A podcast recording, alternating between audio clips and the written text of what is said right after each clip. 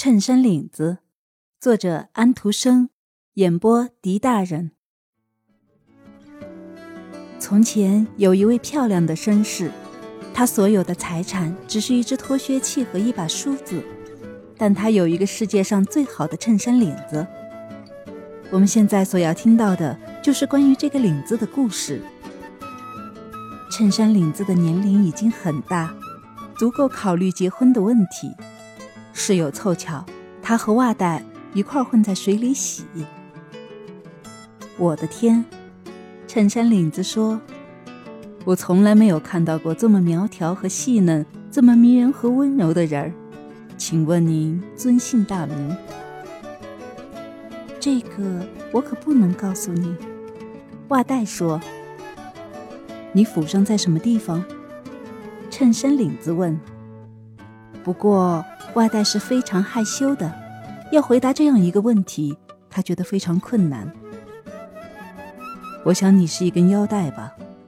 衬衫领子说：“一种内衣的腰带，亲爱的小姐，我可以看出你既有用，又可以做装饰品。”你不应该跟我说话，袜带说：“我想。”我没有给你任何理由这样做。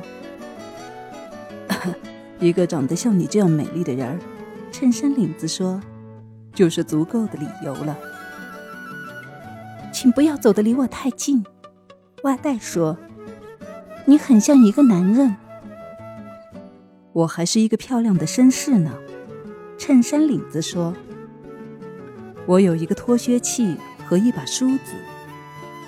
这完全不是真话，因为这两件东西都是属于它的主人的，他不过是在吹牛罢了。请不要走得离我太近，我不习惯于这种行为。这是在装腔作势，衬衫领子说。这时，他们就从水里被取出来，上了浆，挂在一张椅子上晒，最后就被拿到一个熨斗板上。现在，一个滚热的熨斗来了。太太，衬衫领子说：“亲爱的寡妇太太，我现在颇感有些热了。我现在变成了另外一个人，我的皱纹全没有了。你烫穿了我的身体。哦，我要向你求婚。你这个老破烂！”熨斗说，同时很骄傲地在衬衫的领子上走过去，因为他想象自己是一架火车头。拖着一长串列车，在铁轨上驰过去。你这个老破烂！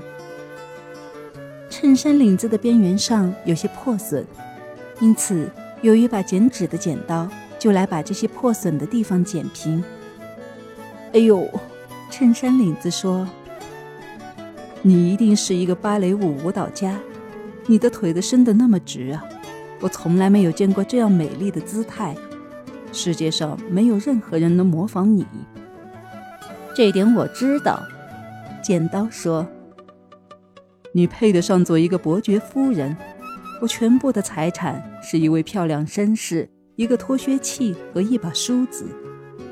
我只是希望再有一个伯爵的头衔。难道他还想求婚不成？”剪刀说。他生起气来，结结实实的把它剪了一下，弄得他一直复原不了。唉，我还是向梳子求婚的好。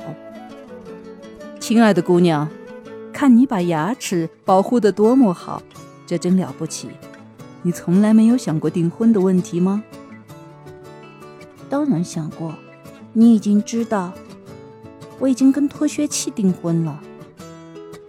梳子说：“订婚了。”衬衫领子说：“现在他再没有求婚的机会了，因此他瞧不起爱情这东西。”很久一段时间过去了，衬衫领子来到一个造纸厂的箱子里，周围是一堆烂布朋友，细致的跟细致的人在一起，粗鲁的跟粗鲁的人在一起，真是物以类聚。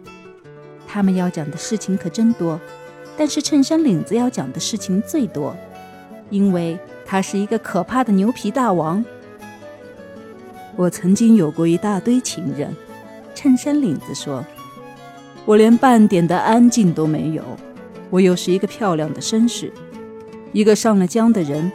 我既有脱靴器，又有梳子，但是我从来不用。你们应该看看我那时的样子，看看我那时不理人的神情。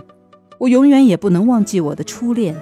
那是一根腰带，他是多么细嫩，那么温柔，那么迷人。他为了我。”自己投到一个水盆里去。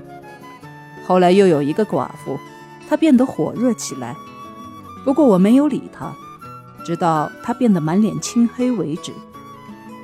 接着来了芭蕾舞舞蹈家，他给了我一个创伤，至今还没有好。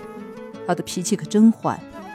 我的那把梳子倒是钟情于我，还因为失恋把牙齿都弄得脱落了。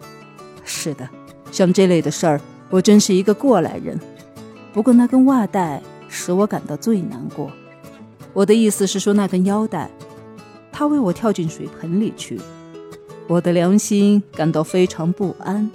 我情愿变成一张白纸。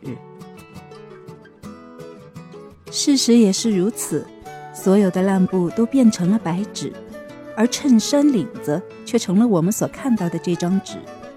这个故事就是在这张纸上被印出来的。事情要这么办，完全是因为他喜欢把从来没有过的事情瞎吹一通的缘故。这一点我们必须记清楚，免得我们干出同样的事情。因为我们不知道有一天我们也会来到一个烂布箱里，被制成白纸。在这纸上，我们全部的历史，甚至最秘密的事情也会被印出来。结果。我们就不得不像这衬衫领子一样，到处讲这个故事。